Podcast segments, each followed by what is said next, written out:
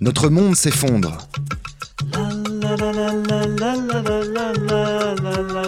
Les chroniques de la petite blanc. Je pense à un truc. On va pas mourir dans une minute. On est en train de tomber. Il est évident que le phénomène de la vie ne peut pas se maintenir, c'est normal. Tu comprends? Ouais, ouais. Notre monde s'effondre, mais rien ne perturbe les endocriniens. Il paraîtrait que de nombreux aliments industriels à base de soja seraient dangereux.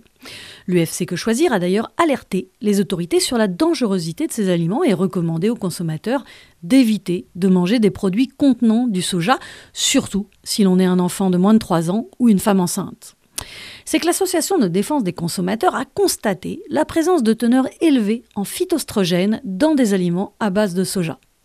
Les phytostrogènes, ce sont des substances produites naturellement par les plantes et qui sont proches des oestrogènes, les hormones féminines. En clair, les phytostrogènes sont suspectés d'être des perturbateurs endocriniens, c'est-à-dire une substance capable d'interférer dans le système hormonal d'un organisme.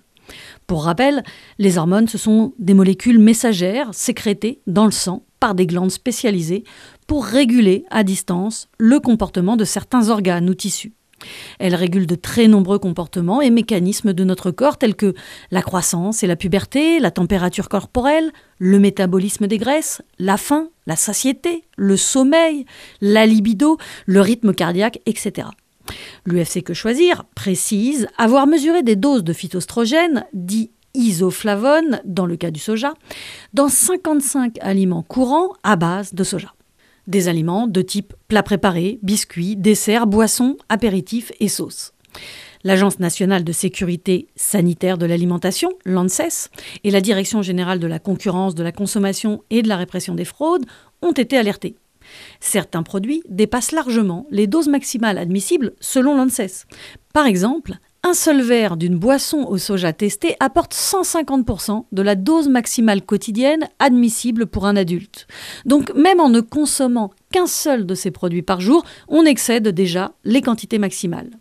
Alors bien sûr, les fabricants se gardent bien de faire figurer sur les étiquettes de leurs produits les teneurs en phytostrogènes. Au-delà du soja, la problématique soulevée par le FC Que Choisir, eh bien, c'est celle de la nourriture industrielle et des aliments transformés. Que vous soyez un enfant, une femme enceinte ou une personne lambda, le mieux, pour éviter de vous gaver d'hormones ou de perturbateurs endocriniens, ça reste de choisir toujours des aliments non transformés et si possible d'acheter à des petits producteurs soucieux de la qualité. Chez le rat, il a été montré qu'une alimentation riche en phytostrogènes était corrélée à une réduction du taux de testostérone, que les phytostrogènes sont donc des perturbateurs endocriniens.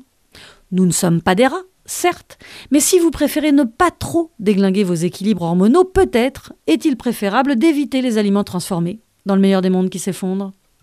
Oui, ça fait réfléchir. Mais oui, non, mais bien sûr, ça fait réfléchir, mais à quoi?